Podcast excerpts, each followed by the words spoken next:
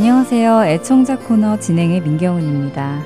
오늘도 많은 분들께서 편지를 보내주셨습니다. 한 통 한 통 귀한 마음으로 받고 감사히 여기며 편지 읽어드리겠습니다. 먼저 펜실베니아에서 온 편지입니다. 안녕하세요. CD를 항상 듣고 있습니다.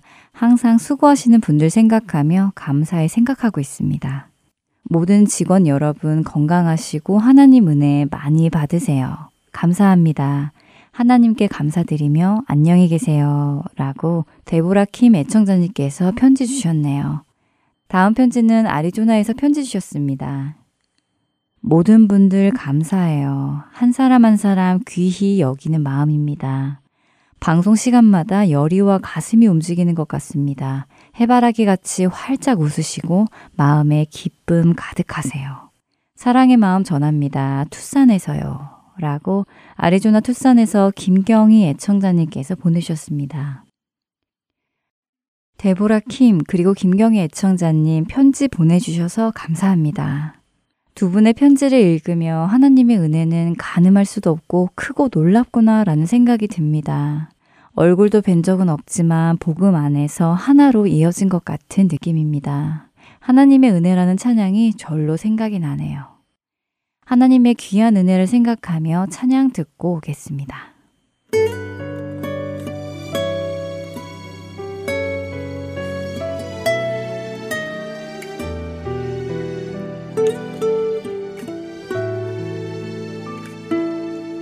나를 지으신 이가 하나님 나를 부르신 이가 하나님 나를 보내신 이도 하나님. 나의 나 된 것은 다 하나님 은혜라. 나의 달려갈 길 다가도록. 나의 마지막 호흡 다하도록 십자가 품게 하시니 나의 나 된 것은 다 하나님 은혜라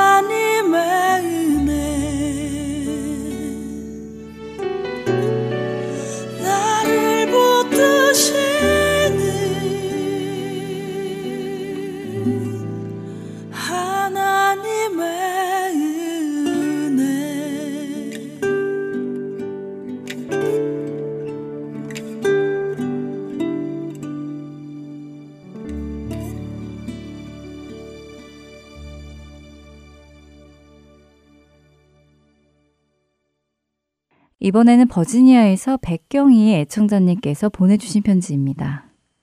할텐서울 보건방송에서 수고하시는 강순규 국장님을 비롯하여 시간 시간마다 수고하시는 아나운서님들, 그리고 모든 봉사자님들께 진심으로 감사를 드리며 문안 드립니다.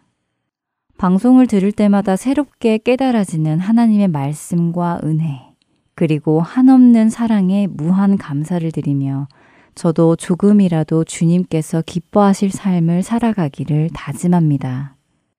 모든 것을 녹여낼 것 같은 한여름이 지나가고 이제는 한밤중과 아침에는 한기가 느껴지네요. 철 바뀌는 이때에 감기 조심하시고 건강 유의하시기를 바랍니다. 복음 사역에 힘든 일이 없기를 각 가정마다 때에 따라 필요한 것들을 언제나 풍성하게 채워주시기를 기도합니다.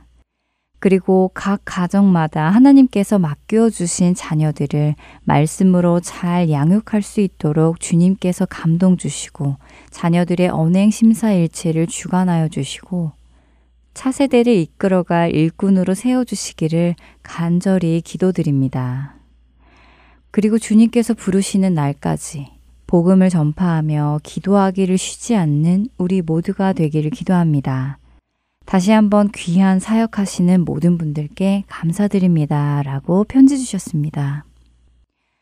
정말 시시각각 변하는 세상 속에서 우리 자녀들이 그리고 청년들이 주님의 말씀의 검을 가지고 살아가기를 원합니다.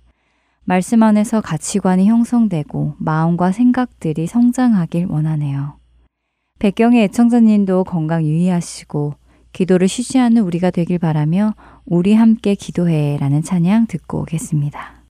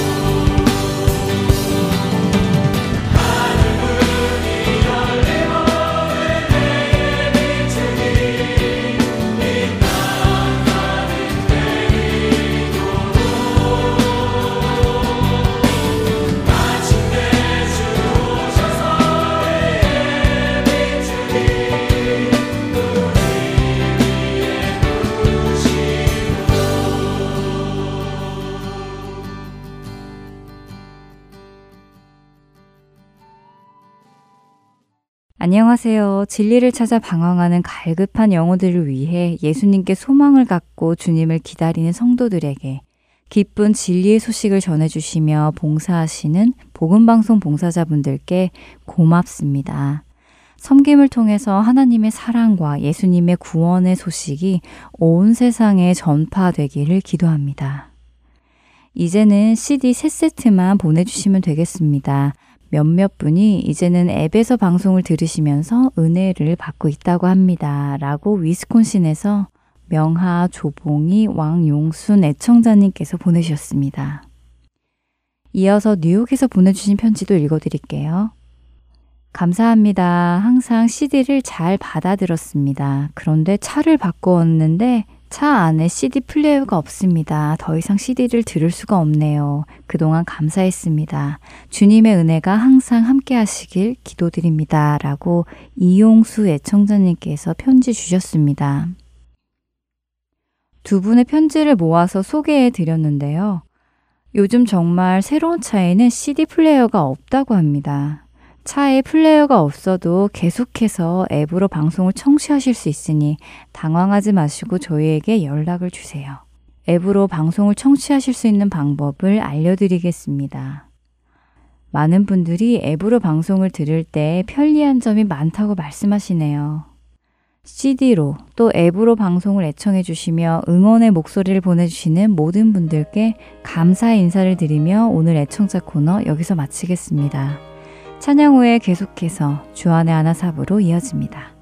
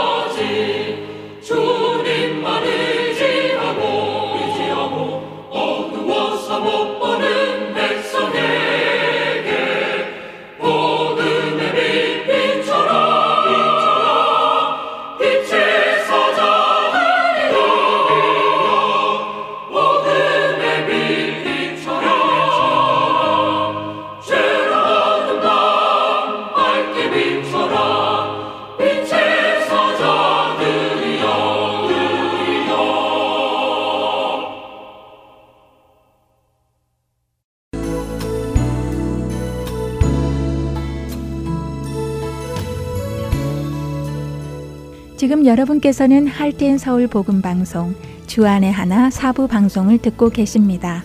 주안의 하나 사부는 어린이 방송을 위한 영어 방송을 부모님을 위해 한국어로 옮겨놓은 방송입니다.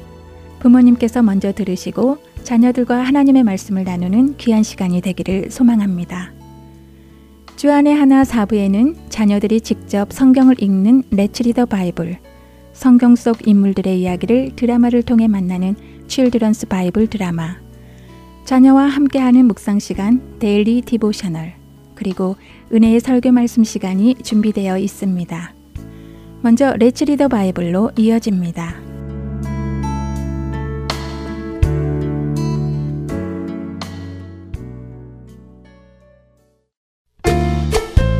애청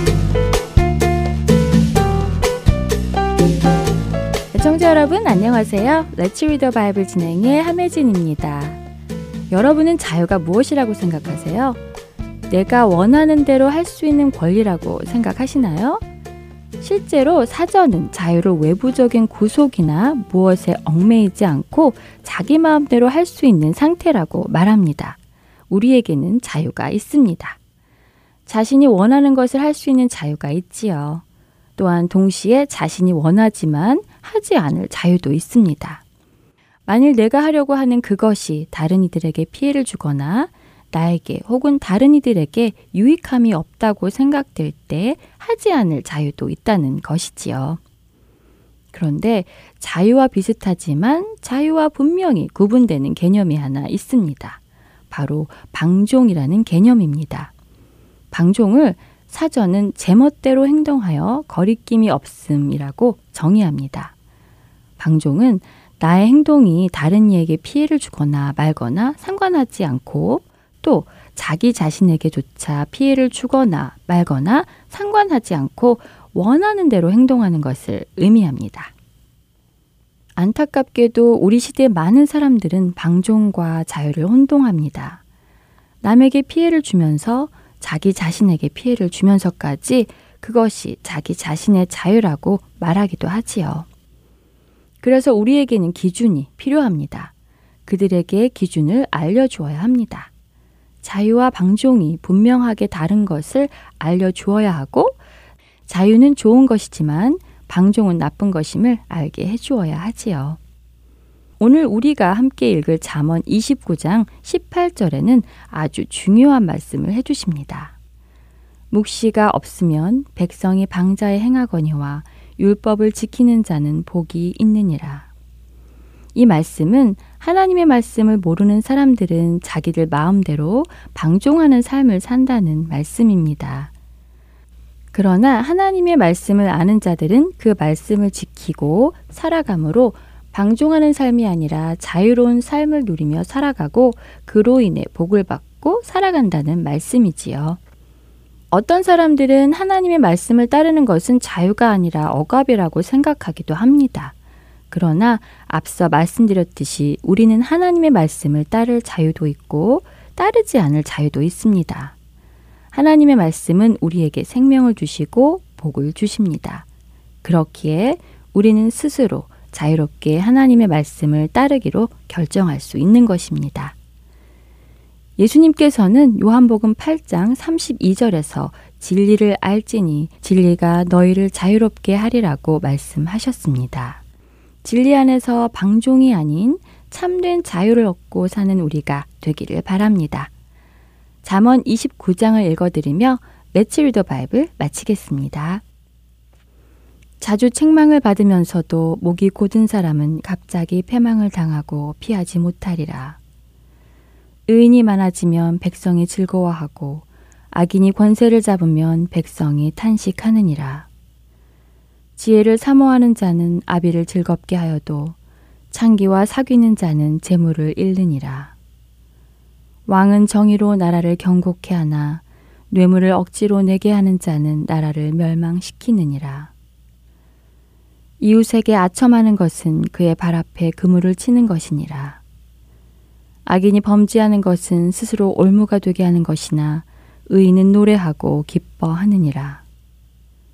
의인은 가난한 자의 사정을 알아주나 악인은 알아줄 지식이 없느니라. 거만한 자는 성읍을 요란하게 하여도 슬기로운 자는 노를 그치게 하느니라. 지혜로운 자와 미련한 자가 다투면 지혜로운 자가 노하든지 웃든지 그 다툼은 그침이 없느니라. 피 흘리기를 좋아하는 자는 온전한 자를 미워하고 정직한 자의 생명을 찾느니라. 어리석은 자는 자기의 노를 다 드러내어도 지혜로운 자는 그것을 억제하느니라. 관원이 거짓말을 들으면 그의 하인들은 다 악하게 되느니라. 가난한 자와 포악한 자가 섞여 살거니와 여호와께서는 그 모두의 눈에 빛을 주시느니라. 왕이 가난한 자를 성실히 신원하면 그의 왕위가 영원히 경고하리라. 채찍과 꾸지람이 지혜를 주거늘 임의로 행하게 버려둔 자식은 어미를 욕되게 하느니라. 악인이 많아지면 죄도 많아지나니 의인은 그들의 망함을 보리라. 네 자식을 징계하라. 그리하면 그가 너를 평안하게 하겠고 또 네 마음에 기쁨을 주리라. 묵시가 없으면 백성이 방자에 행하거니와 율법을 지키는 자는 복이 있느니라. 종은 말로만 하면 고치지 아니하나니 이는 그가 알고도 따르지 아니함이니라. 얘가 말이 조급한 사람을 보느냐 그보다 미련한 자에게 오히려 희망이 있느니라. 종을 어렸을 때부터 곱게 양육하면 그가 나중에는 자식인 채 하리라. 노하는 자는 다툼을 일으키고 성내는 자는 범죄함이 많으니라. 사람이 교만하면 낮아지게 되겠고 마음이 겸손하면 영예를 얻으리라. 도둑과 짝하는 자는 자기의 영혼을 미워하는 자라 그는 저주를 들어도 진술하지 아니하느니라. 사람을 두려워하면 올무에 걸리게 되거니와 여호와를 의지하는 자는 안전하리라. 주권자에게 은혜를 구하는 자가 많으나 사람의 일의 작정은 여호와께로 말미암느니라. 불의한 자는 의인에게 미움을 받고 바르게 행하는 자는 악인에게 미움을 받느니라. 다음 시간에 뵙겠습니다. 안녕히 계세요.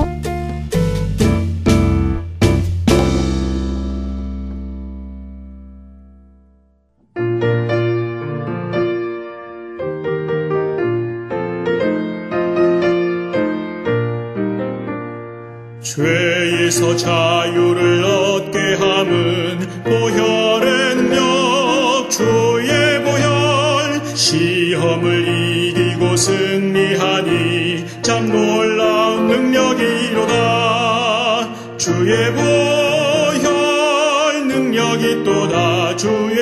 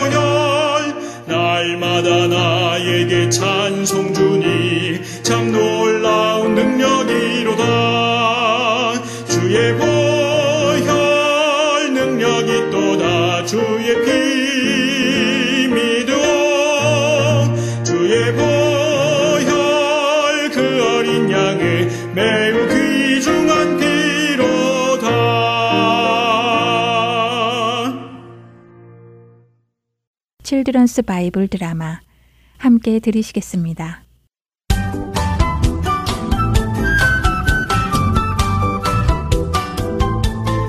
애청자 여러분 안녕하세요. Children's Bible 드라마 에스더 편 진행의 박윤규입니다. 에스더의 삼촌인 모르드게는 우연하게도 아하수에로 왕을 몰래 죽이려고 한 암살 계획을 듣게 되고 그 일을 에스더를 통하여 아하수에로 왕에게 알립니다. 암살 위험을 미리 알게 되어 목숨을 건진 아하수에로 왕은 이 일로 인해서 에스더를 신뢰하게 되죠. 그런데 아하수에로 왕의 궁중에는 하만이라는 대신이 있었습니다. 이 하만이라는 사람은 아멜렉 혈통의 왕족으로 높은 자리에 있는 사람이었습니다.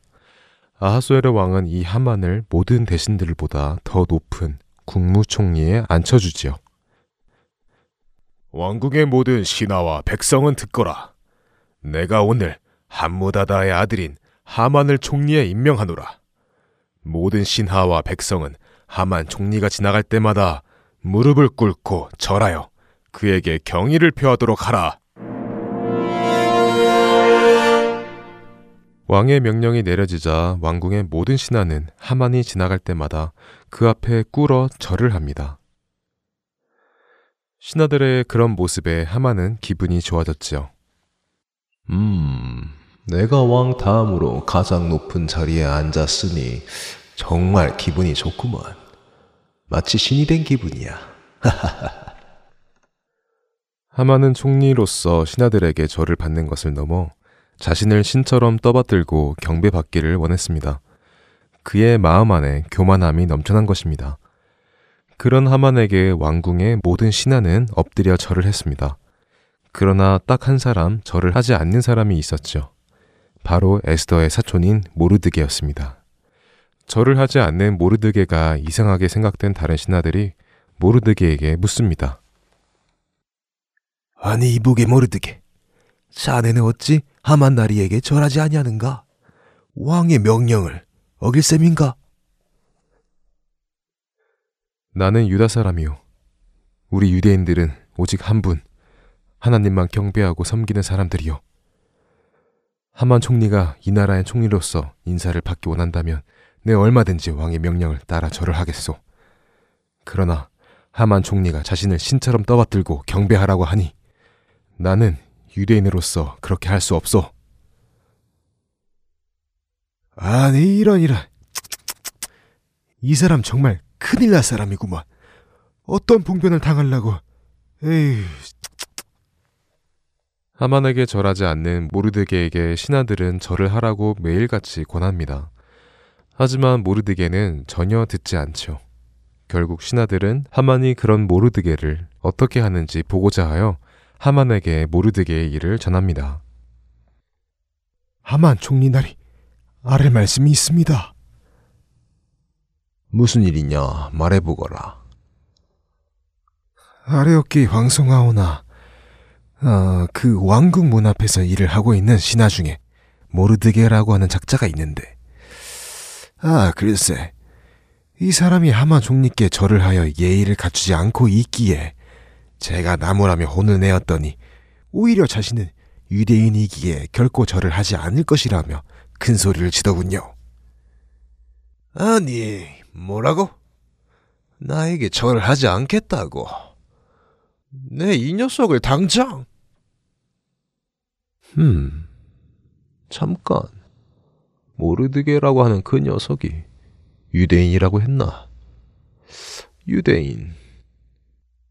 우리 조상 아말렉의 아각 왕을 죽인 자가 바로 이스라엘의 사무엘이라는 자가 아니었나? 그래. 이것은 신인에게 우리 조상의 복수를 하기 위해 주신 기회로구나. 모르드게라는 녀석만 죽이는 것이 아니라 이 일을 빌미로 페르시아에 있는 모든 유대인들을 없애주마. 하만은 어느 날을 정해 유대인들을 다 죽일까 제비를 뽑았습니다. 그랬더니 그해 12월 13일에 죽이라고 점괘가 나왔지요. 그래서 하만은 그날 아하수에로 왕이 다스리는 모든 나라 안에 있는 유대인들을 죽이기로 결정합니다. 그리고는 아하수에로 왕에게 나아가 유대인들을 어떻게 죽일지 계략을 펴지요.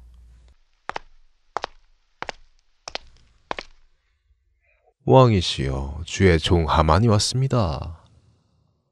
오, 하만 총리, 어서 오시게. 무슨 일이신가?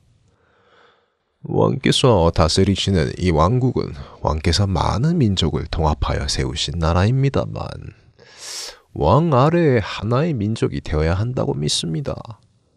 그리고 왕께서 잘 다스리셔서 모든 민족이 왕께 충성을 다하고 있습니다. 그러나 한 가지 아쉬운 것이 있는데 왕의 나라에 여러 지방에 흩어져 사는 민족 중에 유대 민족이 있습니다. 그런데 이 유대 민족은 유독 자기 자신들의 법을 지키지 왕께서 내리신 법을 지키지 않는 특이한 민족입니다. 이런 민족을 나라 안에 두는 것이 왕의 통치력에 누가 될 터이니 이들을 모두 없애요. 모든 민족에게 귀감이 되도록 하면 어떠시겠습니까? 왕께서 허락만 하신다면 제가 은 1만 달란트를 나라에 들여 그 일을 실시하도록 하겠습니다. 하만 총리, 자네의 말이 맞는 것 같군. 한 나라 안에요. 법이 하나여야지. 어떻게 여러 법이 있을 수 있겠나? 그 일은 나를 위한 일이니 은 1만 달란트는 자네가 갚도록 하고 자네가 친히 그 일을 하도록 해주게. 그 민족도 자네 손에 맡기도록 하겠네. 하만의 말을 들은 아하수에르 왕은 자기 손가락에 끼고 있는 인장 반지를 빼서 아각 사람 함무다다의 아들인 유대 사람의 원수인 하만에게 줍니다. 왕의 인장 반지를 받은 하만. 그는 어떤 일을 꾸며서 어떤 명령을 백성들에게 내릴까요? 칠드런스 바이블 드라마 에스더 편 다음 시간에 뵙겠습니다. 안녕히 계세요.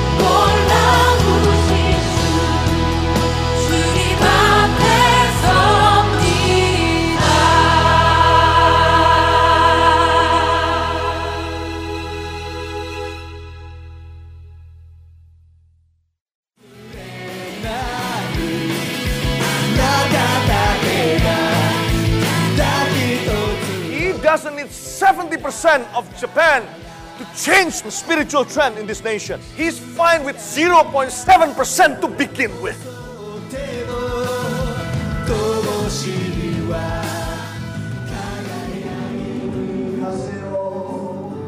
하나님을 향해 부르짖는 일본인들의 간절한 마음이 들리십니까? 크리스천 인구가 1%도 되지 않는 척박한 영적 사막 일본. 그 사막의 땅에도 복음의 씨앗이 뿌려져야 할 것입니다. 하트앤소울 복음 선교회에서는 이 일을 위하여 일본어 방송 CD를 제작하였습니다. 주위에 있는 일본인들에게 이 CD를 전하고 싶은 분들은 전화번호 602-866-8999로 연락 주시기 바랍니다.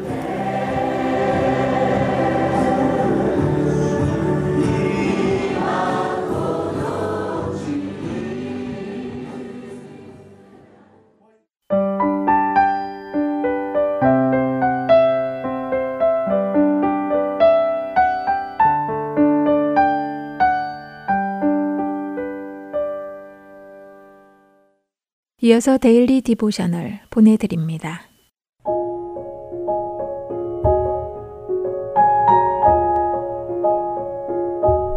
애청자 여러분 안녕하세요. Daily Devotional 진행의 최소영입니다.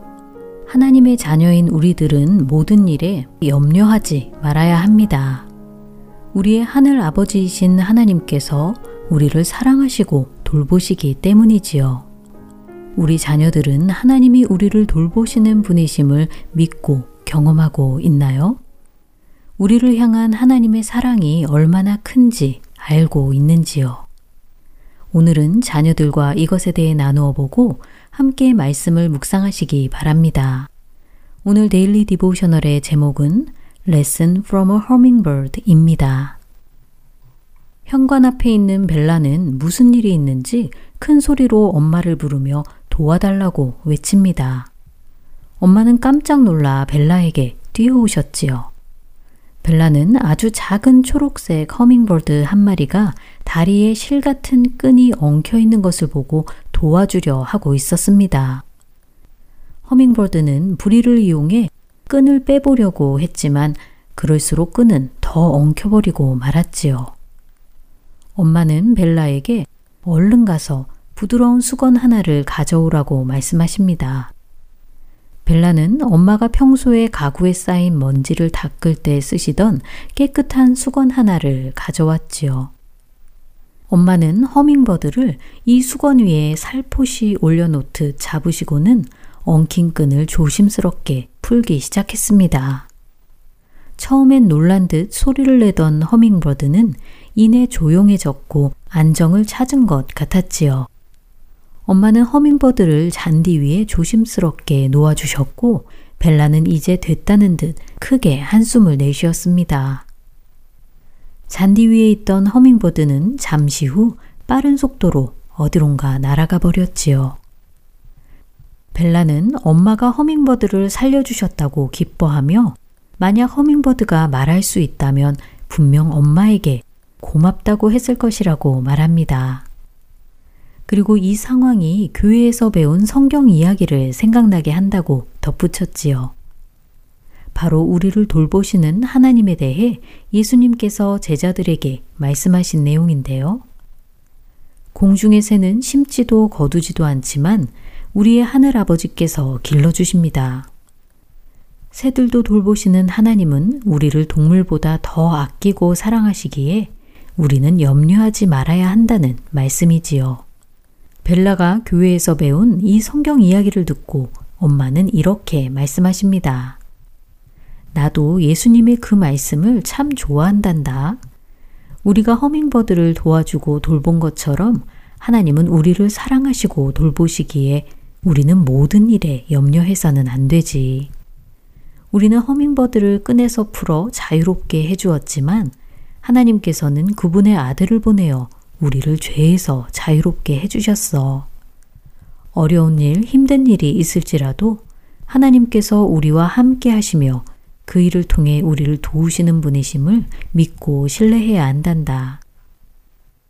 엄마의 말씀에 벨라는 오늘 허밍버드를 통해 우리를 돌보시는 하나님을 기억하며 감사하게 되었다고 말합니다. 자녀들에게 혹시 걱정하거나 염려하는 일이 있는지 물어보세요. 해야 할 일들이 잘 안 풀리거나 어려움을 당하게 될까봐 걱정할 수도 있고, 다른 사람들이 나를 어떻게 생각하는지 염려할 수도 있을 것입니다. 자녀들이 걱정과 염려에 대한 마음을 내려놓고 하나님께 집중하도록 도와주세요. 하나님은 우리를 너무나 사랑하셔서 독생자 예수님을 보내주시고 우리를 죄에서 자유케 하신 분이심을 기억해야 합니다. 때로는 어려운 일들을 당할 수도 있지만 그때도 하나님은 우리와 함께 하시는 분이십니다. 자녀들이 염려하고 있는 것을 하나님께 고백하고 우리를 돌보시는 하나님을 더욱 신뢰하도록 도와주시기 바랍니다. 오늘 자녀들과 함께 묵상할 말씀은 베드로전서 5장 7절 너희 염려를 다 주께 맡기라 이는 그가 너희를 돌보심이라 입니다. 하나님의 나라와 의를 구하며 우리를 돌보시는 하나님을 경험하는 우리 자녀들 되길 소망하며 데일리 디보셔널 마칩니다. 안녕히 계세요.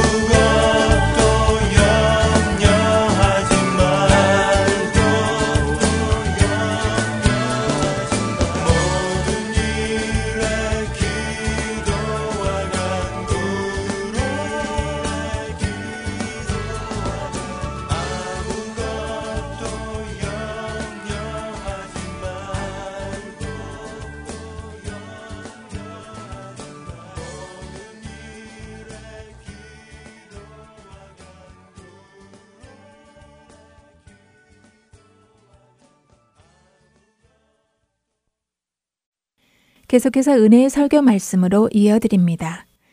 오늘은 졸지아 아틀란타 한비전교회 이요셉 목사님께서 예레미야 31장 31절에서 34절의 본문으로 하나님의 약속이라는 제목의 말씀을 전해 주십니다.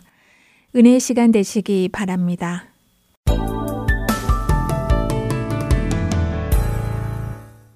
이 세상에서 약속을 절대로 영원히 깨지 않는 분은 성경에 나타나신 하나님 한 분 계십니다. 성경이 중요한 게 왜 중요하냐면요. 세상은 사라질지라도 문명은 없어질지라도 사람들이 세우는 영원히 갈 것 같은 그 문명도 땅에 묻힐지라도 성경책은 묻히지 않는다는 것입니다. 진리가 또렷이 살아서 그 진리가 4천년 전의 진리나 2천년 전의 예수 모습의 진리나 오늘날의 진리나 똑같이 지켜지는 진리를 지키고 있는 것은 하나님의 말씀입니다. 그런데 그 성경 안에서는 하나님께서 사람과 약속을 하십니다. 그래 그 약속을 끝까지 지키시는 것을 성경 안에서 수천 년의 역사를 통해서 그것을 증명하십니다. 우리의 믿음은 무엇이냐면요. 하나님이 살아계시다는 것과 하나님의 성경에 나타난 그 약속들을 지키셨다는 걸 받아들이는 것입니다. 그래서 믿음이라는 결국 우리가 거듭나게 하는 것이고 거듭난다는 얘기는 뭐냐면요. 하나님의 약속을 받아들이는 것입니다. 그래서 그 언약을 받아들이는 것인데요. 오늘 본문은 특별히 구약성경 예레미야서에서 31장 오늘 본문이 31절에서 34절까지 말씀인데요. 많은 분들이 구약에서 보석 같은 곳이다 이렇게 얘기합니다. 구약 전체에서 꼭 없어지지 않아야 될 것이다 바로 이건 절대로 없어지면 안 된다 하는 얘기가 뭐냐면 말씀이 뭐냐면 에레미야서 31장 31절 34절까지 오늘 본문 말씀입니다. 이 본문 말씀을 시작하면서 31장 31절에서는 여호와의 말씀이니라 보라 날이 이르니 내가 이스라엘 집과 유다 집에 새 언약을 맺으리라 하고 말씀하십니다. 이 말씀은 뭐냐면 이스라엘 백성에게는 하나님과 맺은 약속이 있다 하는 얘기입니다. 근데 그 약속을 지킬 수 없는 백성들의 무능력으로 말미암아 또 죄악으로 말미암아서 이제는 하나님께서 그들을 버리셔야 합니다. 그런데 하나님께서 버리지 않고 새 약속을 주시겠다 하는 새로운 약속을 하는 것입니다. 32절에는요. 이 언약은 내가 그들의 조상들의 손을 잡고 애굽 땅에서 인도하여 내던 날에 맺은 것과 같이 아니할 것은 내가 그들의 남편이 되었어도 그들이 내 언약을 깨어뜨렸습니다. 여호와의 말씀이니라 하고 말씀하십니다. 오늘 새 언약을 주시는 이유는 뭐냐면요. 옛날 약속이 있었는데 그 옛날 약속을 이스라엘 백성들이 지키지 않았다 하는 것입니다. 그들이 파기했다. 그렇기 때문에 이제는 새 약속을 주신다 하고 말씀하십니다. 예레 말씀 6장 말씀을 통해서 어, 이스라엘 백성들이 어떻게 하나님의 약속을 깼는지를 우리는 알아보았습니다. 이스라엘 백성이 하나님의 말씀을 깬 가장 중요한 증거들이 무엇이냐면요. 하나님을 버리고 우상을 섬긴 것이고 하나님의 말씀을 버리고 이웃을 자기의 이용해야 하는 대상으로 삼았다. 그래서 이스라엘 백성들이 탐욕스러워지고 제사장과 선지자들은 거짓을 행하고 거짓 말씀을 정하고 그로 말미암아 제사장과 모든 종교 지도자들은 자기 배를 불리고 자기가 존경받고 자기의 욕심들을 채우고 있었다. 결국은 하나님과의 약속을 깼다 하는 것입니다. 하나님과 약속을 깬 증거가 뭐냐면 욕심을 따라 살고 자기가 교만을 해서 자기 자신을 믿고 살아가는 그런 삶이 하나님과 언약을 깨었다는 삶이 증거가 된다. 그러면서 에레미야서는 전체가 그렇습니다. 얼마나 이스라엘 백성이 하나님 마음을 아프게 하고 실망시켜 드리고 버려야 될 백성인지를 선명하게 보여줍니다. 언약은 쌍방간의 책을 하는 것입니다. 언약이 유효한 것은 뭐냐면 하나님과 백성 사이에 맺은 거기 때문에 백성이 언약의 조건인 하나님의 말씀을 따르지 않으면 이 백성을 죽이고 이 백성을 버리시면 됩니다. 하나님 말씀은 뭐냐 하면요. 예레미야서에서는 정말 그런 백성을 하나님께서 벌 주시겠다 하는 것입니다. 벌 주시겠다는 게 뭐냐면 마치 하나님이 없는 백성처럼 내동댕이 치겠다.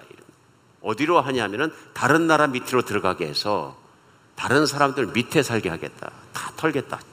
아무것도 없게 만들겠다. 하나님의 보호도 하나님의 공급하심도 하나님의 은혜도 하나님의 자비하심도 전혀 느끼지 못하게 하겠다. 그것이 뭐냐면 노예 생활로 다시 돌아가는 것입니다. 여기서 끝나면요. 왜냐하면 성전도 불탔고 성벽도 없어졌고 이스라엘 백성은 잡혀가고요. 하나님께서 약속을 주셔서 그 땅은 초토화가 돼가지고 황무지가 되어버렸습니다. 그게 예레미야서 말씀이고요. 그게 그대로 이루어지는 과정이 예레미야서에 그대로 나오는 것입니다. 오늘 그런데 이 칠흑같이 어두운 영적인 시대에 하나님의 주옥 같은 말씀이 뭐냐면요. 오늘 본문인 31장 31절로 34절 말씀이에요. 그런데 하나님께서 이들을 영영 버리지 아니하시고 어떻게 했다? 새로운 언약을 주셔서 회복시켜 주십니다. 오늘 저희가 이 말씀 속에서 그래서 우리가 배워야 될 게 너무나 많습니다. 제일 먼저 우리가 알아야 될 건 뭐냐면요. 하나님은 약속을 반드시 지키신다는 것입니다. 하나님은 약속으로 말미암아 행하시는 분이시고 하나님은 약속을 반드시 지키신다. 오늘 보면 앞에 나오는 하나님이 이스라엘 백성이 있을 때옛 약속을 우리는 한번 생각해 봐야 됩니다. 어떤 약속을 하시며 어떤 약속들을 맺었는지를. 그런데 그 옛 약속 속에서 우리가 쭉 보면은 하나님은 인간을 구원하기 위해서 우리 인류의 문명 발생 중에서 가장 일찍 시작되었다고 얘기하는 유프라테스 강과 그렇죠? 유프라테스 강과 티그리스 강 유역에 있는 문명이 있습니다. 고대 문명이죠. 그 뒤를 이어서 다른 문명 곧 이집트 문명이 또 일어나게 되고요. 그런데 그 유프라테스 강 지역에 최초에 발전했던 지역에서 한 사람을 끄집어내십니다. 그게 갈대 우르에 살고 있던 아브라함이라는 사람이요. 창세기 10장에 나옵니다. 그를 끄집어내셔서 그에게 하나님께서 인도하는 땅으로 가라 하고 말씀하셔서 순종하는 그의 믿음을 의로 여기시고 그에게 복을 주십니다. 그에게 복을 주시면서 창세기 12장에서는 너는 복의 근원이 되고 복이 되고 내가 너의 백성을 창대하게 해주겠다 약속하십니다. 75세 때 약속을 받았는데요. 75세에 자식이 없습니다. 그러니까 그에게 자식이 태어나면 하나님의 약속이 유효한 것의 증거가 됩니다. 근데 언제까지 자식이 없냐면 99세까지 자식이 없습니다. 믿음이 좀 흔들립니다. 그런데도 불구하고 하나님이 나타나셔서 99세 때 다시 한번 확인해 주십니다. 그 확인해 주신 게 뭐냐 하면요. 내가 반드시 너에게 자식이 있게 하겠다. 그래서 약속을 갖고 태어난 자식 이삭이 태어나게 됩니다.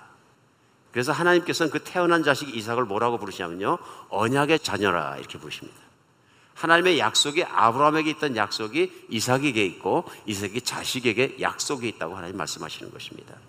그래서 그 언약을 가지고 하나님께서 한 명 한 명 다 구원의 길로 이끌어 주시겠다. 많은 정말 이 땅 끝까지라도 구원하시겠다는 일을 하나씩 하나씩 이루어 가지기 시작하십니다. 성경은 창세기 12장부터 시작해서 우리 역사를 보면 수천 년부터 시작해서 한 발짝 한 발짝 하나님께서 그걸 이루어 가신 것들을 증거하고 있습니다. 그래서 아브라함에게 약속한 그대로 그 자녀들이 수백만 명이 되었을 때가 그로부터 대수가 흘러서 어, 애굽 땅에서 종로로 탈 때입니다. 근데 하나님께서 약속대로 그 약속을 기억하셔서 그 백성을 광야로 모세를 통해 이끌어내시고 정말로 아브라함에게 바로 이 땅 가나안 땅에서 살게 하겠다는 약속대로 그 약속의 땅으로 그 백성을 끌어들이십니다. 그런데 그 백성을 끌어들이기 전에 광야에서 하나님께서 하신 가장 중요한 일이 있습니다. 그것이 뭐냐면 출애굽기 19장에서 나오는 언약을 맺는 과정입니다. 아브라함과 언약을 맺은 것처럼 광야에서 신의 광야 앞에서 신의 산 앞에서 그 백성과 함께 약속을 맺습니다. 우리는 출애굽기에서 그 약속을 맺는 과정들을 그대로 알 수 있습니다. 왜냐하면 성경이 전해졌기 때문에 그렇습니다. 그래서 출애굽기 19장에 보면 19장 5절에 세계가 다 내게 속하였으니 너희가 내 말을 잘 듣고 언약을 지키면 너희는 모든 민족 중에 내 소유가 되겠고 너희가 내게 대하여 제사장 나라가 되며 거룩한 백성이 되리라. 너는 이 말을 이스라엘 자손에게 전할지니라 그럽니다. 내 언약을 지키면 모든 민족 중에서 내 백성이 되겠다.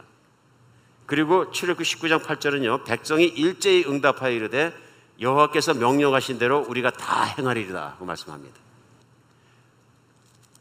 이게 무엇이냐면요. 언약식의 가장 중요한 것입니다. 하나님께서 약속을 먼저 오퍼하십니다. 너희가 내 말을 잘 듣고 따르면 모든 민족 중에서 너희는 내 백성이 될 것이다. 그러자 백성들이 그 말씀 우리가 잘 따르겠습니다 하고 맹세합니다. 언약식의 이게 시작이고요. 가장 중요한 초석이 됩니다. 이것을 기반으로 해서 이들의 고백을 기반으로 해서요. 하나님께서는 백성들이 옷을 빨게 하고 깨끗하게 입게 하고 성결한 모습으로 하나님 앞에 서게 하시고요. 그래서 19장 이후에 출애굽기 20장은 20장에서 30장까지 무엇이 나오냐면 우리가 잘 알고 있는 것이 나옵니다. 10계명이 시작됩니다. 이게 뭐냐면요. 언약의 백성은 이렇게 살라 하는 것입니다. 무슨 얘기냐면요. 언약은 무엇을 동반하냐면 하나님 말씀을 잘 듣고 따르면입니다. 조건이 있습니다. 그러면 이제부터 하나님이 하실 일은 뭐냐면 그 말씀을 전해 주시는 겁니다. 이렇게 살아라. 그래서 출애굽기 20장에서 21장, 22장, 23장, 24장까지 쭉 넘어가서 내용이 뭐냐면요. 이렇게 살아라 하는 것에 대한 하나님의 십계명과 율례와 계명들입니다. 우리는 이걸 율법이라고 합니다. 그렇죠? 그래서 그때부터 쭉 정해지는데요. 몇 챕터에 걸쳐 있기 때문에 읽다 보면은 이걸 다 지켜야 되나? 예. 근데 사실은 쭉 읽다 보면 십계명도 그렇고 율법도 그렇고 이야기가 아주 쉽게 돼 있습니다. 무슨 말씀이냐면요. 두 절로 요약이 됩니다.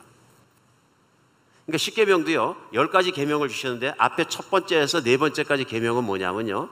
하나님 외에 다른 우상을 섬기지 말고 하나님만 바라보라 하는 것입니다.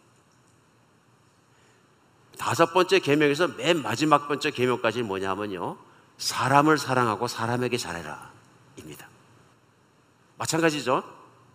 20장부터 나오는 어, 사람들을 향한 계명도 마찬가지인데 20장부터 나오는 십계명을 주시고 이렇게 살아라 할 때 십계명 이후에 나올 때 뭐냐면요.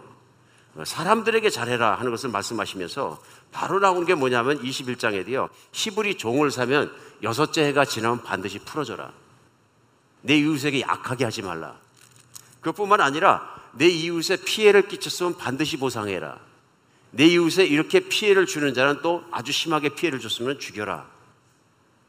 그런 계명들이 다 무슨과 관계 있냐면요. 내 이웃을 사랑하는 것과 관계 있습니다. 나중에 예수님께서 이 계명을 두 개로 딱 줄여 주십니다. 첫 번째는 주 너의 하나님을 마음을 다하고 뜻을 다하고 힘을 다해 죽도록 사랑하라는 것이요. 두 번째는 내 이웃을 내 몸과 같이 사랑하라는 것으로 다 되었다. 이게 약속입니다. 그러니까 이스라엘 백성이 우상을 섬기지 않고 하나님을 마음을 다하고 뜻을 다하고 힘을 다하고 목숨을 다해 사랑하고 두 번째는 이웃을 하나님 말씀을 따라 철저하게 사랑하고 이웃을 탈취하지 않고 욕심내지 않고 탐내지도 않고 하나님이 주신 것으로 만족하고 살면 그 땅에서 오래 살도록 하고 장수를 누리게 하고 열방 끝에까지라도 너의 이름이 나게 하고 하나님의 영광을 드러나게 하겠다. 그 약속과 그 약속을 맺고 신의 산 앞에서 하나님과 언약식을 맺습니다. 그렇게 살겠습니다. 그래서 24장은 무엇을 보내주냐면요. 하나님이 이런 말씀이 끝나자마자 그들이 언약식을 맺을 때 화목제를 드리고 짐승을 잡아놓고 짐승을 쪼개고 피를 받습니다. 그래 모세가 반은 하나님 쪽으로 뿌리고 반은 백성에게 뿌리면서 이것은 하나님과 너희 사이에 맺은 언약의 피니라 하고 언약식을 24장에 맺습니다. 주님께서는. 그래서 이스라엘 백성이 하나님을 만나고 하나님의 말씀을 받고 언약식을 행하고 언약서를 가짐으로 말미암아 어떻게 되면 언약의 백성, 약속의 백성이 된 것입니다. 하나님의 자녀가 되는 길은 하나밖에 없습니다. 하나님이 부르셔야 되고 언약의 자녀, 약속의 자녀가 되어야 되는 것입니다. 하나님은 약속으로 부르시기 때문에 그렇습니다. 배로 낳는 것이 아니고요. 이 땅에서 그 자녀를 약속으로 부르시는 것입니다. 그래서 하나님께서 오퍼하시는 약속을 받아들이고 그 말씀대로 살면 자녀가 되는 것입니다. 오늘 이스라엘의 문제는 뭐냐 하면요. 약속의 땅에 하나님의 은혜를 받아 실제로 약속하신 대로 그 가나안 땅에 들어서 살았습니다. 이것이 뭐냐면 하나님이 얼마나 약속을 신실하게 지키시는지를 체험했습니다. 그들이 이길 수 없는 환경에서도 이길 수 없는 능력에서도 이기고 그 땅을 차지하고 하나님의 말씀대로 평안하게 살았습니다. 그 땅은 지금도 그렇습니다만 지금도 척박한 땅입니다. 그 땅을 비옥한 땅으로 만들어 주신 건 하나님이셨습니다. 그런 하나님께서 지켜줌에도 불구하고 이 백성이 돌아가서 살면서 예레미야서에서 계속 지적하는 건 뭐냐면요. 우상을 섬기고 첫 번째 언약을 깬 겁니다. 하나님만 죽도록 사랑한다는 언약을 사장없이 깨버립니다. 왜 깨느냐? 우상을 섬기냐? 욕심 때문에 그렇습니다. 두 번째는 내 이웃을 내 몸같이 사랑하라는 모든 규율을 다 깨버립니다. 그러면서 이들이 탐욕을 따라서 따라 살아간다.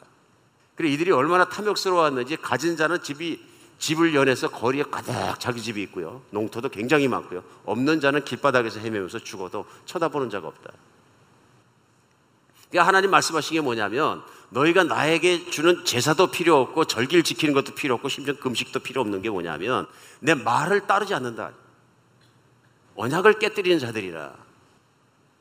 그 우리 생각해 볼 필요가 있습니다. 자녀가 약속으로 말미암아 자녀가 되는데 그 자녀가 배신해 버리면 이 자녀가 자녀냐 하는 것입니다. 자녀가 아닌 거죠. 그러니까 예레미야 선지자는 남왕조 유다까지 북왕조 이스라엘을 망해버리고 남왕조 유다까지 망해버리는 마지막 순간까지 사역한 선지자입니다. 그래서 우리는 눈물의 선지자라고 부릅니다. 그가 하나님의 마음을 찢어진 마음을 그 백성을 향한 마음을 자기의 자녀들을 향한 마음을 그대로 좀 메시지가 뭐냐면 돌아오라입니다. 어떻게 돌아갑니까? 지금이라도 언약을 기억하고 나와 약속을 기억하고 우상을 버리고 내 이웃에게 행하고 있는 포악한 걸 버리고 내가 많은 것을 가져 있으면 내 이 불쌍한 이웃들에게 나눠주고 나의 사랑으로 나의 의로 나의 공의로 나의 것을 같이 나누면서 회복하라. 회개가 뭐냐 하면요. 하나님의 약속대로 살지 못했던 백성이 하나님의 약속대로 살수록 돌아서는 것입니다. 눈물만 흘리는 게 아니고요. 실제로 삶이 우상을 버리고 그 다음에 이웃과의 사랑 관계에서 모든 것에 내 욕심을 버리고 돌아서는 것이 회개입니다. 아무리 부르짖어도 회개하지 않을 분들은 오히려 말씀을 전하는 예레미야를 죽이려고 합니다. 감옥에 수도 없이 가두고요. 한두 번 글을 갖다가 정말로 박해한 것이 아닙니다. 그래서 예레미야서를 읽다 보면 우울한 마음이 듭니다. 무슨 마음이 드냐면 인간이 이렇게 안 변하나. 근데 안 변하는 가장 큰 이유가 뭐냐? 거짓 선지자와 거짓으로 하나님의 말씀과 다르게 전하는 사람들이 제사장들도 그렇고 많이 있었다. 이들이 말한 건 뭐냐면 우리가 하나님의 율법과 하나님의 말씀을 잘 따르고 있기 때문에 우리는 하나님과 관계에서 잘하고 있고 평강하다. 예레미야는 아니라 정반대로 갔다. 우리의 삶이 탐욕스러움이 그것을 증거하고 있지 않느냐. 성경은 예레미야가 참 선지자인 것을 역사를 통해서도 드러내고 있습니다. 그래서 결국은 어떻게 되냐면요. 하나님께서 예레미야를 통해서 예언하신 대로 바벨론이 치고 들어와서 3차에 걸쳐서 남왕조 유다를 완전히 무너뜨려 버립니다. 그 현실을 봤을 때, 환경을 봤을 땐 하나님의 백성을 버리신 겁니다. 만약에 오늘 본문이 말씀이 없었다면 이스라엘 백성이 생각할 때는 희망이 없습니다. 하나님이 그들을 버리신 것입니다. 근데 중요한 건 뭐냐면 오늘 31장 31절로 34절까지는 하나님의 새로운 약속이 있는 겁니다. 하나님은 약속을 꼭 지키시는 분이십니다. 하나님은 영혼을 바라보시는 분이십니다. 오늘 하나님이 언약을 지키시는 분이기 때문에 우리는 하나님 안에서 믿음을 갖고 안정할 수 있습니다. 평안할 수 있습니다. 오늘 두 번째, 오늘 새 언약을 주시는 하나님을 통해서 우리가 믿을 수 있는 건 뭐냐면요. 하나님은 백성들이 약속을 지킬 수 있도록 도와주시고 은혜를 주십니다. 이스라엘 백성이 예레미야서에서 문제는 뭐냐 하면요. 하나님과의 언약을 지키는데 실패했다는 것입니다. 구약 성경을 한 줄로 줄이면 이것입니다. 하나님께서 이스라엘 백성을 사랑하셔 그들과 언약을 맺고 한 나라를 세워 살으셨는데 그 백성이 하나님을 떠나고 결국은 언약을 파기하고 하나님을 괴롭게 하고 하나님의 언약을 따라 사는 것에 실패하였더라입니다. 구약 성경은 말라기까지 가요. 실패하였더라. 근데 문제는 뭡니까? 오늘 새 언약이 주는 내용은요. 그런데 하나님께서 그 백성을 버리지 아니하시고 그 백성을 주시고 다시 새로운 언약을 주시고 신약으로 넘어왔더라. 그래서 우리 성경을 얘기할 때 구약과 신약 이렇게 합니다. 무슨 뜻입니까? Old Covenant and New Covenant. 옛 약속과 새로운 약속을 우리 말하고 있는 것입니다. 오늘 말씀이 얼마나 중요한 말씀입니까? 어마어마하게 중요한 말씀입니다. 하나님은 그 약속을 지켜서 하신 일이 무엇이냐면요. 훌떡 신약으로 넘어와서 예수 그리스도께서 이 땅에 육신 가운데 태어나신 일입니다. 우리 신약 첫 장을 열어보면 나오는 것이요. 예수님께서 그 언약을 따라서 오셨다 하는 것입니다. 약속을 따라서 오셨다. 그냥 어느 날 갑자기 오신 것이 아니라요. 왜냐하면 오늘도 그 새로운 약속을 주시면서 하신 말씀이 뭐냐면요. 보라 날이 이르르니 하고 31장 예레미야서 31절을 말씀. 날이 이르니 그 날이 오면 그 때가 오면 그다음에 33절에도 그 말씀을 하십니다. 그러나 그날 후에 내가 그날 후에 내가 이스라엘 집과 맺을 언약이 이러하니 곧 나의 법을 그들의 속에 두고 그들의 마음에 기록하여 나는 그들의 하나님이 되고 그들은 내 백성이 될 것이라. 오늘 33절이 특별히 중요합니다. 왜 특별히 중요하냐면요. 이것은 옛날 약속에 말씀 안 하셨던 겁니다. 그러니까 새로운 약속의 내용에 들어가 있는 가장 중요한 것이면 33절입니다. 그래서 33절의 약속에 뭐라고 하시냐면요. 나의 법을 그들 속에 두겠다. 이제 돌판에다 새겨서 외워라, 암송해라, 묵상하라 말씀하실 필요가 없는 것이 마음속에 주겠다 말씀하셔서 마음에 기록해 주겠다 말씀하신 거예요. 그렇게 함으로 말미암아 나는 그들의 하나님이 되고 그들은 내 백성이 되리라. 이 새 언약을 따라 내 백성이 되는 사람들은 옛 언약을 따라 내 백성이었던 이스라엘 사람들과 다르다 하는데 무엇이 다르냐면 마음이 다르다 그러십니다. 마음이 다르다. 그래서 34절의 설명은 뭐냐면요. 그들이 다시는 자기 이웃과 형제를 가리켜 이르길 너는 여호와를 알라 하지 아니리니 이런 작은 자에서 큰 자까지 다 나를 알기 때문이라. 내가 그들의 악행을 사하고 다시는 그 죄를 기억하지 아니하리라. 오늘 말씀이 뭐냐면요. 이제 후에 새 언약에 따라서 나를 믿게 되고 내 자녀가 되는 자들은 나를 알 것이다 하는 것입니다. 그리고 마음으로 내 말씀을 따라 살 것이다 하는 것입니다. 다른 말로 하면요. 구 언약을 따라서 옛날 언약을 따라 살던 구약의 성도들은 가장 큰 문제가 뭐냐 하면요. 마음으로 하나님을 따르는 데 실패했다는 거예요.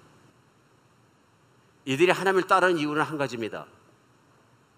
잘 살기 위해, 복을 받기 위해, 내가 이렇게 되기 위해. 그러니까 무슨 얘기냐면요. 자기 자아의 중심을, 자기 중심을 떠나본 적이 없다 그러니. 근데 하나님께서 그게 문제인 것을 알았어요. 그게 무슨 문제냐면요.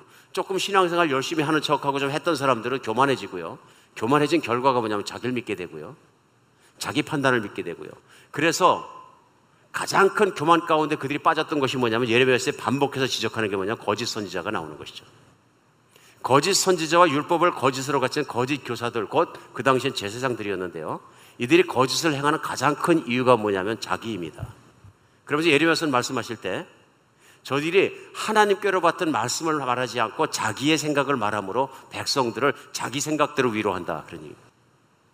근데 자기 생각이 무엇이냐면 인간의 교만에서 나온 것입니다. 이것은 예수님이 오셨을 시절에 가장 욕먹었던 사람들이 누구냐면 바로 사람들을 가르치던 선지자와 율법사와 서기관들과 제사장과 이런 사람들입니다. 그들이 그렇게 신앙생활을 열심히 하는데 가장 큰 문제는 뭐냐면 자기 중심이었습니다. 자기 명예를 위해 자기 생각을 가지고 하나님의 뜻을 구하기보다는 자기를 위해 살아가는 사람들이었습니다. 그것을 철저하게 보여주는 것이 신약 성경에 들어와서 예수님 오셨을 때 예수님이 그것을 하나하나 지적하십니다. 그들의 위선을 지적하십니다. 오늘 이스라엘 백성이 도저히 따라갈 수 없어서 벌받고 하나님의 수준에 들어가지 못했던 것을 하나님은 가능케 하신다는 게 뭐냐면요. 새 언약입니다. 하나님은 이 언약을 어떻게 가능케 하셨냐면요. 사람의 마음을 바꾸십니다. 어떻게 바꾸십니까? 예. 하나님이 어떤 분이신지를 심장을 찢어서 보여주신 사건이 십자가의 사건입니다. 하나님의 마지막으로 그 아들을 이 땅에 보내주셔서 구약에서 하나님의 백성과 약속을 맺을 때 소를 잡고 염소를 잡아서 그 피로 약속을 맺었는데 그 아들 예수 그리스도를 희생의 제물로 바치게 하십니다. 그래서 그 아들 예수 그리스도를 죄가 없는 그분을 십자가에 피 흘려 돌아가게 하심으로 누구든지 내 아들 예수가 나의 죄 때문에 죽은 것을 믿는 사람마다 그 피를 믿는 사람마다 내가 깨끗한 자로 인정해 주겠다. 누구든지 그 예수님을 자기의 주님으로 받아들이고 그 예수와 함께 죽고 새로운 삶으로 태어나는 자마다 내 자녀가 되게 하겠다. 약속하신 겁니다. 이건 하나님의 약속입니다. 어떤 분들이 그러십니다. 2000년 전에 이 땅에 와가지고 나도 알지 못하는 땅, 가보지도 않은 땅, 유대 땅에서 한 청년이 십자가에 못 박혀 돌아가신 그것이 죽었다는 것이 나하고 무슨 관계 있느냐 그럽니다. 관계 없습니다. 언제까지요? 내가 하나님을 쳐다볼 때까지는 관계가 없습니다. 그런데 내가 세상을 만드신 창조자님이 살아계시고 그 창조자 하나님께서 나를 만나 주실 수 있다는 가능성을 찾는 사람이라면 고민하는 사람이라면 내가 그 창조자 하나님께서 나를 갖다 죽어야 되고 지옥에 들어간 죄인이라고 단정했다는 걸 내가 믿고 알게 되면은 얘기가 심각해집니다. 그때는 내가 예수님이 필요하다는 걸 내가 절실히 믿게 되는 거죠. 그러니까 무슨 얘기냐면요. 내가 철저하게 창조자 하나님 앞에서는 내가 얼굴 내밀 것이 없는 죄인이라는 걸 발견할 때까지는 예수 그리스도의 십자가에 죽으신 것이나 그 모습 가지고 나하고는 아무 감동도 없는 것입니다. 상관이 없기 때문에 그렇습니다. 그런데 하나님께서 은혜를 주시면 하나님께서 내 마음 속에 들어오셔서 정말로 기이하게도 무슨 일을 하시면 하나님이 살아계신 것과 하나님 앞에 내가 중죄인인 것과 하나님 앞에서 내가 설 자리가 없는 것과 내가 죽을 수밖에 없는 죄인이라는 걸 깨닫게 됩니다. 그 순간에 가장 중요해진 게 뭐냐면요. 그 아들, 정말로 친아들을 내어놓기까지 십자가에 죽게까지 사랑하신 창조자 하나님을 쳐다보게 되면서 예수님 믿게 되는 것입니다. 그래서 그 십자가를, 그 보혈을, 그분의 죽음을 내 죽음 같이 받아들이게 되는 거죠. 죄도 없으신 분이 나 같은 죄인 때문에 돌아가셨구나. 이걸 성경은 뭐라 그러시냐면요. 우리의 마음을 고쳐주시는 거예요. 에레미야서에서는 회개하고 돌아올 때는 에레미야 사정했을 때 유다인과 예루살렘 주민들아 너희는 스스로 할례를 하며 내 마음에 가죽을 베고 돌아오라 그러면 뻔뻔해졌다는 얘기입니다. 하나님 앞에서. 마치 인간은 스스로 구원할 수 있고 스스로 구원에 이룰 수 있는 것처럼 생각하거나 하나님이 구원해 주신다 그러는데도 감사하거나 감격하지 않거나 이 모든 게 뭐냐면 인간은 피조물이고 죽을 수밖에 없고 죽으면서 스스로 구원도 못하고 아무것도 못하는 존재가 마치 스스로 구원할 수 있는 것처럼 뻔뻔해졌을 때 마음이 완고해지고 딱딱해진 거죠. 근데 회개는 뭐냐면요. 이걸 찢고 돌아가는 겁니다. 근데 언제 찢어지느냐?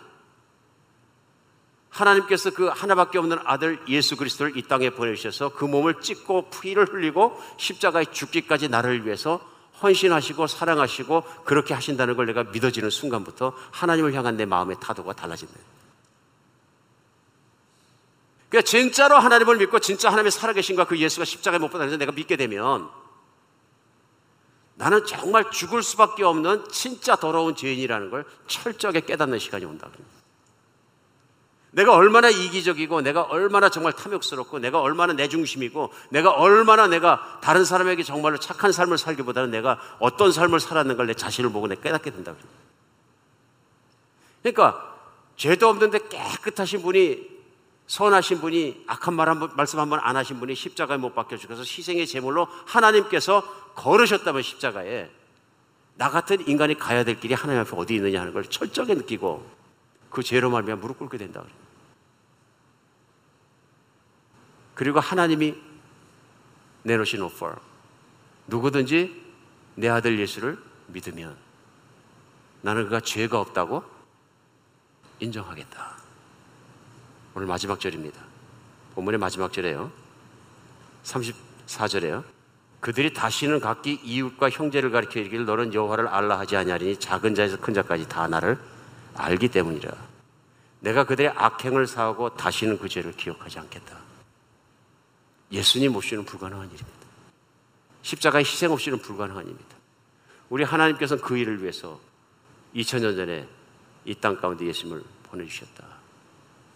그 예수님이 하실 모든 일들이 세상의 한 구퉁이에 일어난 일이지만 하나님은 성경에 기록되게 하시고 그 이후에 오는 모든 세대들에게도 온 세상이 다 그것을 알게 하셨다. 그래 이제부터 누구든지 그 예수님만 믿으면 오늘 이 새 언약의 수혜자가 되게 하셨다. 진짜 중요한 일이 뭐냐면 그 예수님께서 또 약속하신 대로 깨끗하게 해주셨다. 오늘도 우리 성찬식을 나눴습니다만은 예수님께서는 제자들과 함께 3년을 지내시고 십자가에 못 박기 직전에 마지막으로 만찬을 나누십니다. 그 자리에서 오늘 우리가 같이 성찬식을 나눴던 마태복음 26장 26절에서 28절 말씀을 하시는 겁니다. 그들이 먹을 때 예수께서 떡을 가시고 축복하시고 떼어 제자들에게 주시며 이르시되 받아서 먹으라 이것은 내 몸이니라 하시고 또 잔을 가지고 감사기도 하시고 그들에게 주시며 이르시되 너희가 다 이것을 마시라 28절이 중요합니다. 이것은 죄사함을 얻게 하려고 많은 사람을 위하여 흘리는 바 나의 피곧 언약의 피니라. 예수님이 십자가에 돌아가신 것은 어떤 사람들의 모함에 밀려서 충동적으로 갑자기 생긴 일이 아니라 이미 하나님께서 예수님이 이 일을 겪기도 500여 년 전에 600년 가까운 전에 에레미야를 통해서 주신 약속 새 언약이 있기 때문에 오시어서 그새 언약을 이루셨다는 것입니다.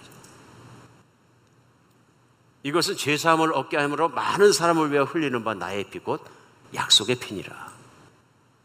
누구든지 내가 그의 죄를 위하여 십자가에 못 박혀 피 흘려 죽은 것을 믿으면 내 피가 그의 죄를 씻어주리라. 이것이 하나님의 약속입니다. 구약에서나 신약에서나 인간이 하나님의 백성이 되고 구원받을 수 있는 유일한 길은요, 하나님의 약속 안으로 들어가는 것입니다. 내가 구원받은 가장 중요한 이유는 내가 예수님을 믿고 받아들이고 예수님 안에 거듭난 것입니다, 물론. 근데 그걸 가장 중요한 건 하나님의 약속이 그 안에 있기 때문에 그렇습니다. 죄사함을 얻게 흘리신 피가 나에게 있기 때문에 그런 것이죠. 그런데 여기서 중요한 것이 있습니다. 오늘 새 언약을 주시면서 이번에 마음에 주시겠다 말씀하신 내용입니다. 이게 굉장히 중요합니다. 이게 무슨 말씀이냐면요. 예수님을 믿는 사람마다 정확하게 믿으면 하나님 말씀의 뜻이 무엇인지를 가슴 깊이 깨닫고 믿으면요. 마음이 달라진다는 얘기입니다. 이 마음이 달라지는 걸 누가 하시냐면요. 성령님이 하십니다. 전적으로 성령님이 하시는 일입니다. 그래서 예수님은 그때부터 시작해서 2000년을 돌아가시지 않고 이 땅에 하나님이니까 살아계셔서 사역을 계속하신 게 아니고 내가 천국에 가는 것이 너에게 유익하리라 그러면서 약속을 하십니다. 그 약속은 그러니까 아버지께 내가 기도하고 아버지께서 약속하신 것을 보내는데 그 약속이 뭐냐면 성령입니다. 오늘 예레미야서에 이미 말씀하신 내용은 성령이 너에게 오면 그날에 성령이 오시는 날에는 너희들의 마음이 변화되리라. 그래서 성경 사도행전은 예수님이 승천하시고 하늘에 올라가서 성령이 강림하는 사건이 바로 시작되는 것입니다. 성령이 내려오자마자 예수님도 알았고 십자가에 돌아가심도 알고 부활도 알았던 제자들의 태도가 변하기 시작하는 게 뭐냐면요. 마음이 담대해지고 마음이 뜨거워지고 마음의 변화를 받습니다. 이게 누가 하시는 역사냐면요. 눈에 보이지 않는 하나님의 영 성령 하나님께서 하시는 일입니다. 그 성령은 창세기 1장에 온 지구가 혼돈하고 우주가 혼돈할 때 세상을 만드신 영이시고요. 오늘날에는 예수 그리스도의 2000년 전의 복음을 가지고 오늘 살아가는 사람들 안에 하나님의 자녀를 세워주시고 하나 사람을 변화시키는 하나님이십니다. 그러니까 오늘날도 예수 그리스도의 십자가의 복음을 듣고 마음이 뜨거워지고 하나님의 사랑이 믿어지고 갑자기 예수님을 향해서 내가 먼 마음이 들었었는데 정말 관계없는 같이 들었었는데 뜨거워지는 이유는 성령이 나에게 서 나를 잡아주시니까 그런 거예요. 그러니까 내가 교회를 아무리 오래 다녀도 내가 예수를 아무리 많이 있는 것 같아도 내가 성령 받지 않으면 은혜를 받지 않으면 그 은혜를 받지 않으면 예수님의 십자가도 그 중요함도 깨달아지지 않는다는 얘기입니다. 가슴이 뜨거워지지 않는다는 얘기입니다. 중요하게 느껴지지 않는다는 얘기입니다. 그런데 어느 날 그것이 느껴진다는 것입니다. 근데 그 순간에 당신은 지금 어디를 보고 있어? 그리고 설교자가 찰스 스폴전에게 직접 어, 물론 이제 처음 설교를 하니까 또 더 그랬겠죠. 하는데 찰스 볼전에게 하나님 소리를 들리더라. 그랬더니 자기 가슴 속에 예수님의 피가 뚝뚝뚝 떨어지는 십자가의 현장을 바라보는 것 같고 예수님께서 보라 내가 너를 위해 피를 흘리고 내가 너를 위해 죽고 내가 나를 위해만 바라보기만 하면 내가 너를 붙잡겠다. 나는 아버지 오른편에 앉아 있고 나를 바라보라. 그리고 또 나를 바라보라. 성령은 사람을 죽이고 대한민국에서 악하기로 유명하고 사람의 인육을 씹어먹고 감옥에 갇혀서도 회개하고 반성할 기미조차 보이지 않는 살인마들도 성령은 예수 그리스도의 십자가와 부활의 능력을 통해서 바꾸십니다. 천사같이 바꾸십니다. 마음을 바꾸시는 거예요. 우리에게 필요한 것이 무엇이냐면 바로 이 성령의 능력에 따라 정말로 예수 그리스도를 믿고 우리 마음이 변화되는 것입니다. 이것이 없이 변화가 없이 그 중요한 걸 깨닫지 못하고 교회를 몇십 년을 된다 그래서 달라지는 건 아니에요. 예수를 바라보시기 바랍니다. 이 새 언약은 오직 예수님을 통해서 이루어지는 것인데 내 인생이 온전히 달라지는 것인데 그다음부터는 이제 정말로 내 뜻대로 살지 않고 예수님 뜻대로 살아가고 예수님이 진짜 내 주인이 되면 구약의 백성들이 그토록 이루지 못하고 하나님을 안타깝게 하고 슬프게 하고 힘들게 했던 위선적인 신앙이 사라지고 진실한 신앙과 하나님을 따라가는 것, 하나님을 기쁘게 하는 것과 내가 만족하는 것과 내가 평안하게 사는 것과 내 모든 것이 이루어진다는 것입니다. 오늘 나는 누구를 바라보고 있습니까? 이스라엘 백성은 예레미야 시대에 그들의 잘 먹고 잘 사는 거 바라보다가 결국은 언약이 있음에도 불구하고 언약을 누리지 못하는 불행을 당했습니다. 오늘 나는 하나님의 약속을 믿으십니까? 내 마음속에 뭐가 새겨져 있습니까? 하나님의 약속입니까? 십자가입니까? 예수 그리스도입니까? 우리 한번 점검하는 말씀 앞에 주일이 되었으면 좋겠습니다.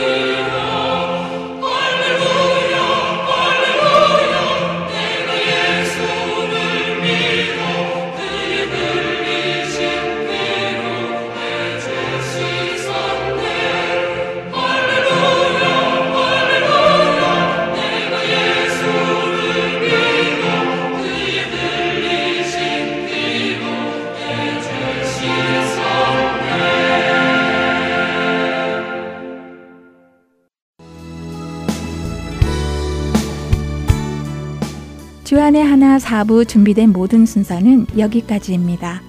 애정해주신 여러분들께 감사드립니다. 다음 시간에 다시 찾아뵙겠습니다. 안녕히 계세요.